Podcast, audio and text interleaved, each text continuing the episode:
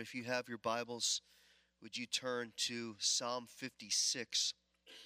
We'll just do a short study tonight. We're going to look at a very important spiritual principle that kind of fits in with what we just prayed about. How do we have victory in times of difficulty? You know, life throws a lot of challenges at us. Um, none is more intense than spiritual attack, right? Spiritual opposition. We know the the heartache and the pain of that and the pressure of that. But there are also times when our situations are rough and when people around us are harsh or hurt us. And the question becomes in, in each of those circumstances how do we respond? How do we respond? When spiritual opposition is strong, does that draw us closer to the Lord? Does it give us a greater fervency to get into His presence and to be in His Word and to call on his name? Or, or do we fall back into fear and worry and self sufficiency and kind of negate the strength that he wants to give us because we're trying to still manage it? And when people and circumstances are difficult, are we confident in the Lord's authority and the fact that He will handle those situations and vengeance is His? Or, or do we react with our emotions? Do we start to buy into the lie that the devil tells us that it's not going to be okay, that it's not going to work out, that, that this is unfair? Well, the Bible certainly teaches us what's right, but the Spirit also gives us very clear examples on both sides of the um, emotional and spiritual coin. We have people like Jochebed and Moses and Abraham and Elijah and Peter. But I believe of all the people in the Bible outside of Jesus um, who can give us insight, that David's at the top of the list. Because David experienced a plethora of experiences he experienced uh, so many different things that challenged him. And not only did he experience them, not only can we look at chapter after chapter after chapter of scripture about his life, but he also wrote about much of it. And the Psalms really are an incredible resource for us because um, the emotions in Psalms are raw, aren't they? They're very real. They're very visceral. He doesn't he doesn't hold back and just kind of couch it in nice spiritual terms. David David lets it all loose. He doesn't hold back. He says exactly what he's feeling in his heart and even when he's frustrated with the Lord, and we know that that in those words sometimes they're very short-sighted and very um, lacking in faith. We connect with those. That's why uh, when we are struggling, when we're in trial, a lot of times we run to Psalms because that speaks our language. It it says what we're feeling.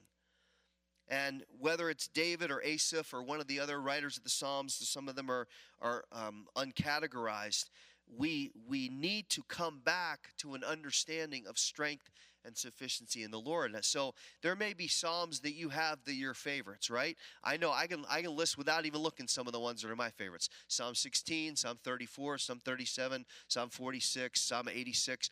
These are psalms that I go to in times where I'm just like, ugh, life's got me or I'm in warfare or or I'm struggling, I go to those and and and those are refreshing. They're like cool water on a hot day.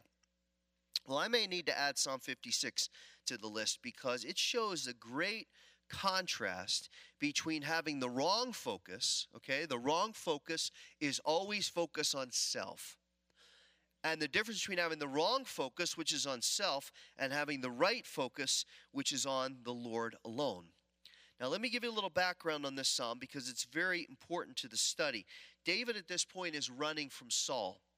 He's been anointed as king by Samuel, but Saul doesn't want to accept that because Saul is living away from the Lord. He's in sin, he's in rebellion, his heart is full of pride, he's not following the Lord. So he starts to chase David. And David, at one point, runs to the Philistines to hide. Ironically, he goes to Gath. Uh, you know that Gath, from our study a couple weeks ago, was the home of Goliath. So, ironically, David runs to enemy territory and he's not really thinking. He just knows he needs to get away. He's so desperate that he forgets that the Philistines are still pretty ticked at David. So, he runs to Gath, and this is recorded. You can look at it later in, in 1 Samuel 21. And what's interesting in that text is when we see David run to, to Achish, who was the king of Gath, that, that there's no record in 1 Samuel 21 of him seeking the Lord before he does it. Instead, he just runs there and he's scared of the king. He's scared of being there, but he decides that this will be the best course of action. And because he knows that his reputation precedes him, he disguises himself and he literally acts like he's insane. He starts writing on the gates of the city and he allows the spit from his mouth to kind of go down into his beard. He looks like a, a homeless guy and he's just wandered around kind of incoherently looking a mess. Not the anointed king of Israel. This is somebody that's trying to disguise himself. Because instead of really seeking the Lord, David tried to find a solution that was less than ideal. And it didn't really work for him. And a couple chapters later in 1 Samuel 23, and again, you can read these chapters later, David thinks about the opposition of the enemy on both sides the spiritual warfare and the personal warfare. And he realizes that all he needs is the Lord. And in chapter 23, the first three verses, it says twice, and David inquired of the Lord. There's a breakthrough in terms of his heart that instead of trying to do it myself, I need to go to the presence of the Lord. Now, during the whole ordeal, David knew the emotional and physical and spiritual pressure of opposition. And he writes during that time Psalm 56. Okay? So let's read what he says. Be gracious to me, O God, for man has trampled upon me. Fighting all day long, he oppresses me. My fo- foes have trampled upon me all day long, for they are many who fight proudly against me. When I'm afraid, I will put my trust in you, in God, whose word I praise. In God I have put my trust. I shall not be afraid.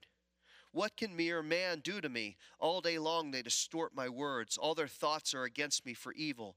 They attack, they lurk, they watch my steps as they have waited to take my life. Because of wickedness, cast them forth. In anger, put down the peoples, O God.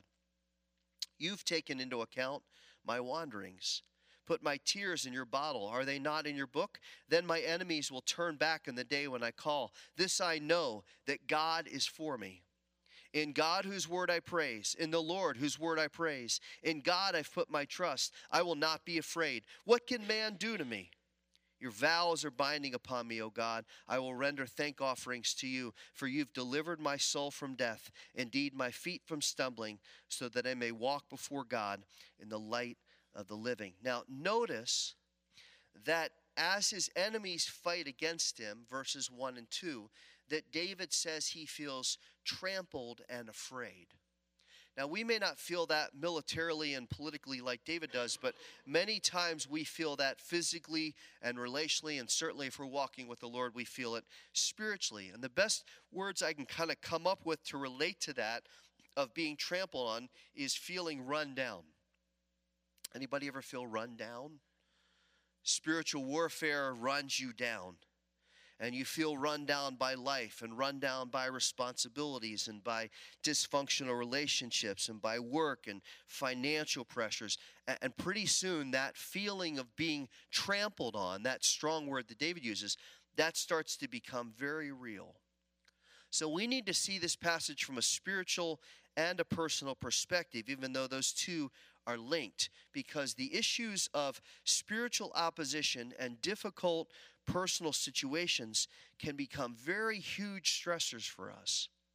And they can cause us to feel emotions that range anywhere from discouraged to defeated to disillusioned to debilitated. We, we can just be discouraged and kind of down, or that can become worse and we can feel very frustrated and defeated, or we can start to get angry with the Lord and, and irritated that He's allowing it. And then pretty soon we just become paralyzed. And of course, the enemy exacerbates those emotions because he wants us to feel overwhelmed. He wants us to feel that we are going to live in fear instead of walking by faith. So, how do we respond? That's kind of the key question tonight. How do we respond to this? What is our, our real default? Not what we want it to be. Not when, when I'm under pressure, when I'm in a spiritual opposition, when I'm when I'm facing great pressure and great heartache and great trial. Not, not what do I want my reaction to be, but what is the actual reality. Think about all the way down to the excuse me, the subtleties and the the nuances of our emotions and our attitude and how we treat the people around us, how frustrated we get, how angry we get. Now, David knew that full range of emotions. And if we read through the Psalms, and I just in the last couple weeks have read through all the Psalms, and I was amazed by the by the variety of emotions and the thoughts and the spiritual reactions that David had, both good and bad in his life. So he's speaking here. Look at 56. He's speaking from firsthand knowledge. He's having assessed the value of each kind of response to difficulty and opposition. And look at his conclusion. The great conclusion of this chapter is in verse 3, where he says, When I am afraid, I will put my trust in you. Now, don't glide past that don't don't say in your heart because this is what the devil wants us to say. Well, of course he's going to say that. Of course we're going to talk about when we are struggling, we need to trust the Lord. Because we need to ask ourselves is verse 3 the unwavering, non-negotiable determination of my heart and mind when I'm in those situations? Or is there some flex there? Am I, do I do I kind of just say, well, I want to trust the Lord and I know I should trust the Lord, but I'm going to hold back a little bit?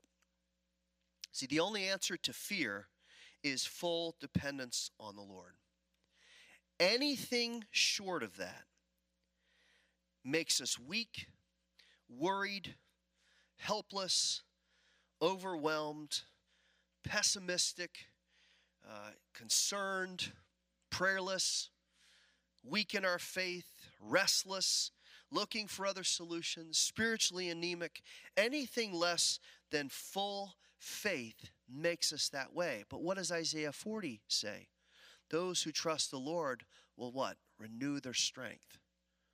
They will be stronger. They will be more confident. They will be more hopeful. They will run and not grow weary. They will walk and not faint. Which one's better? To be hopeless and helpless and discouraged and defeated and overwhelmed and worried and weak and concerned and prayerless and faithless, or to walk in security and confidence? It, it's really not a contest, right? It's not, e- not even a choice. So, what robs us of that?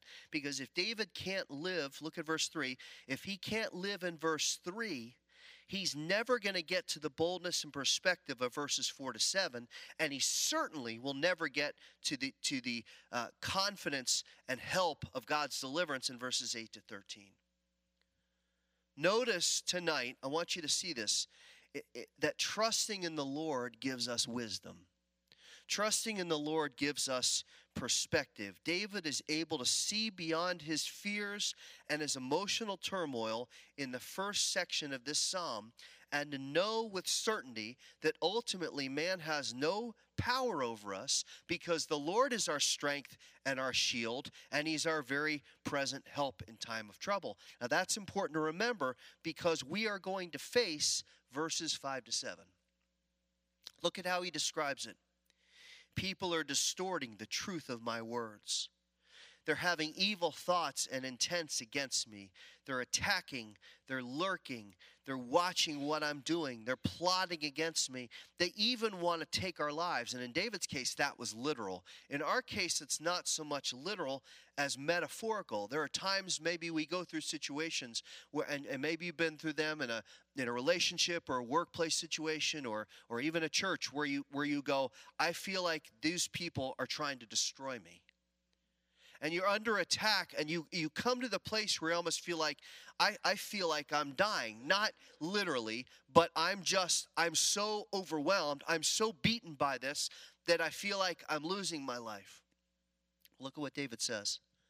He says even in the middle of this the lord's there. And in verse 7 he says he will fight their wickedness and he will put them down because in verse 9, oh, if you underline your Bible, write those last five words of verse 9. He says, God is for me.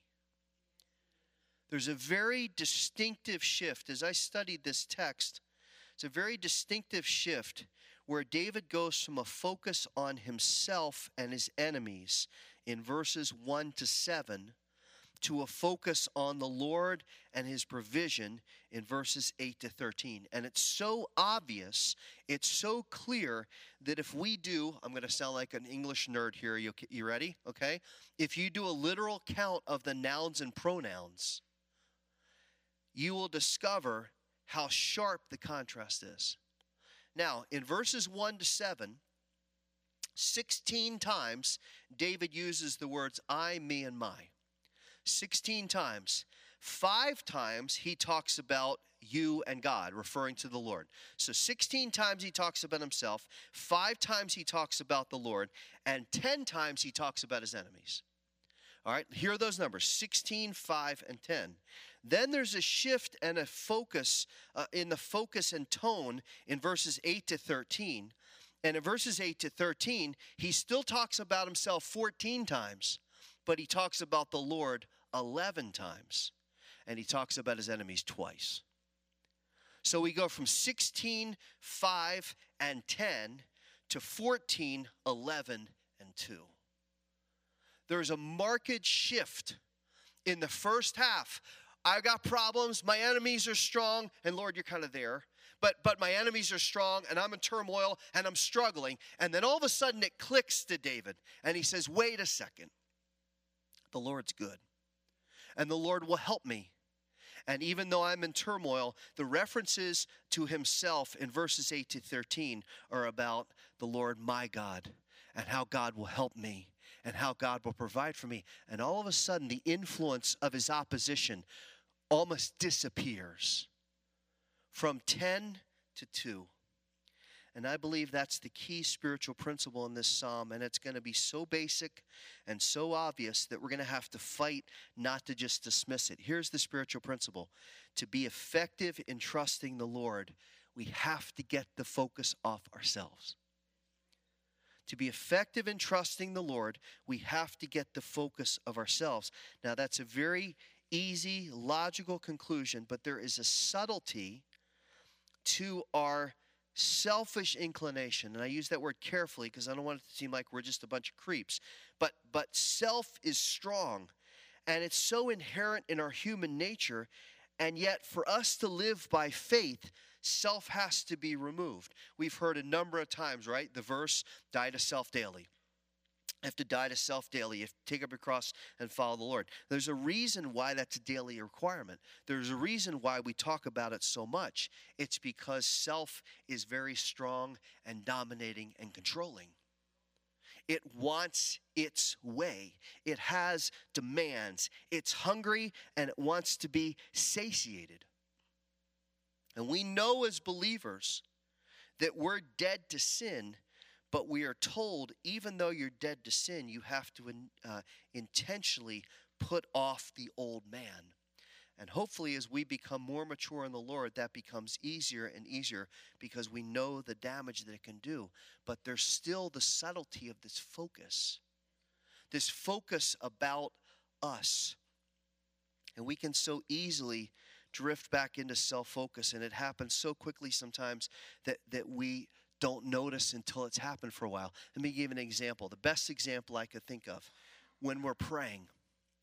Have you ever been by yourself and you say, All right, I really want to get in the presence of the Lord. I really want to pray. And you get so deep into prayer that you're almost like, you know, kind of semi conscious. And then all of a sudden your mind starts to wander and it goes off in tangents. And soon you realize that you stopped praying a couple minutes ago, right? In fact, you may even fall asleep. Come on, anybody ever fallen asleep while they're praying? You're, they're like so deep into prayer. It's like, oh, oh, wait, wait, wait. What was I praying about? And you realize that maybe you got on your to do list because you were praying about a need and then you thought well i've really got to do that i better better take care of that and and oh wait a second we need to have dinner tonight what am i needing to get at the grocery store and then maybe a song pops into your head and you start to sing the song and all of a sudden you realize i'm not anywhere close to prayer at this point has this ever happened to anybody else besides me i'm not a freak right right? And you're just like, wait a minute, wait, wait, Lord, I'm so sorry. I was praying, right? Like 10 minutes ago, I was praying about something, but now I'm thinking about the Christmas presents I have to buy. Like, what, what happened?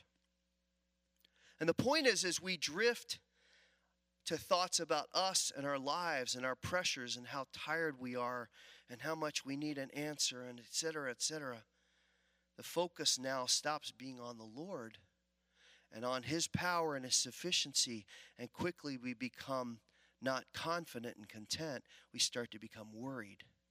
We start to wonder what's going to happen. And, and now I'm eh, back to my fears and my concerns that led us to prayer in the first place. But we're not taking it to the throne of grace. We're just kind of back into our internal state of mind. This is a battle.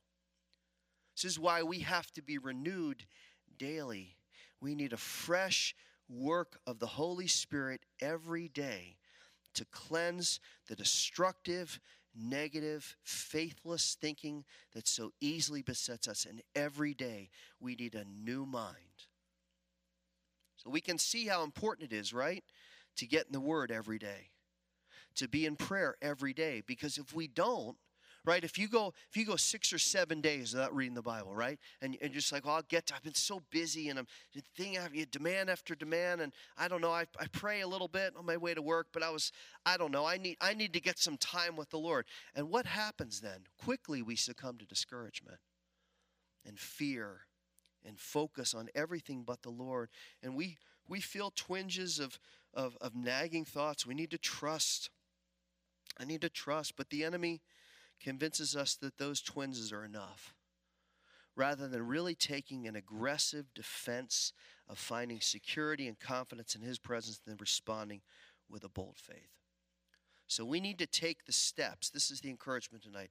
We need to take the steps of strength. We need to ask the Spirit to renew our minds.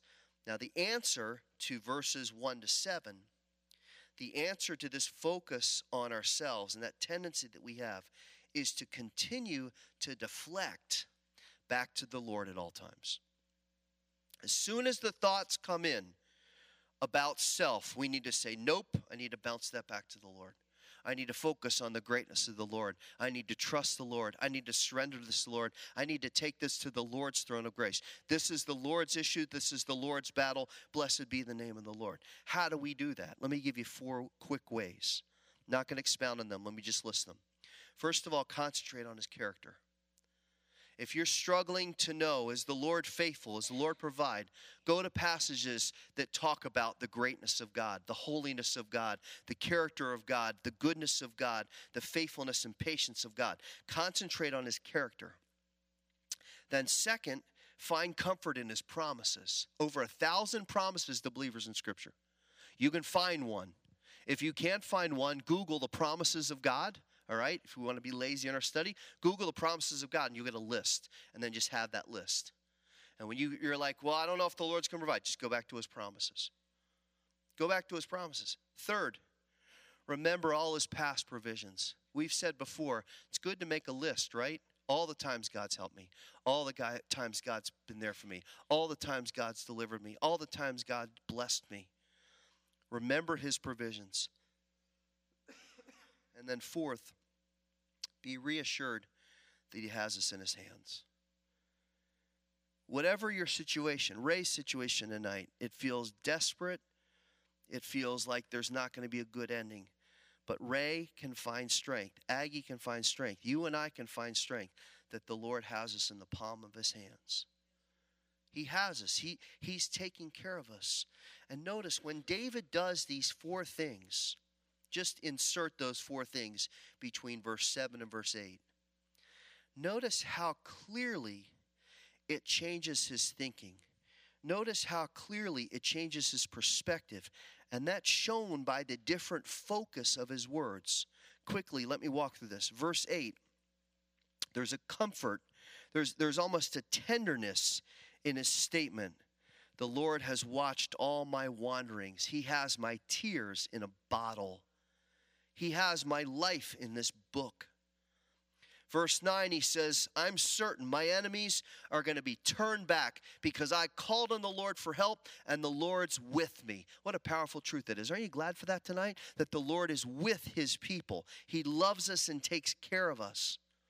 In verse 10, he says, I'm declaring that I'm praising both God and the Lord. Now, it struck me. Why does he say, I praise God and I praise the Lord? We know that he's both, right? But I think he does this intentionally. I believe he calls him God to recognize his overall sovereignty and authority and power. And then I think he calls him Lord to say, I'm accountable to him.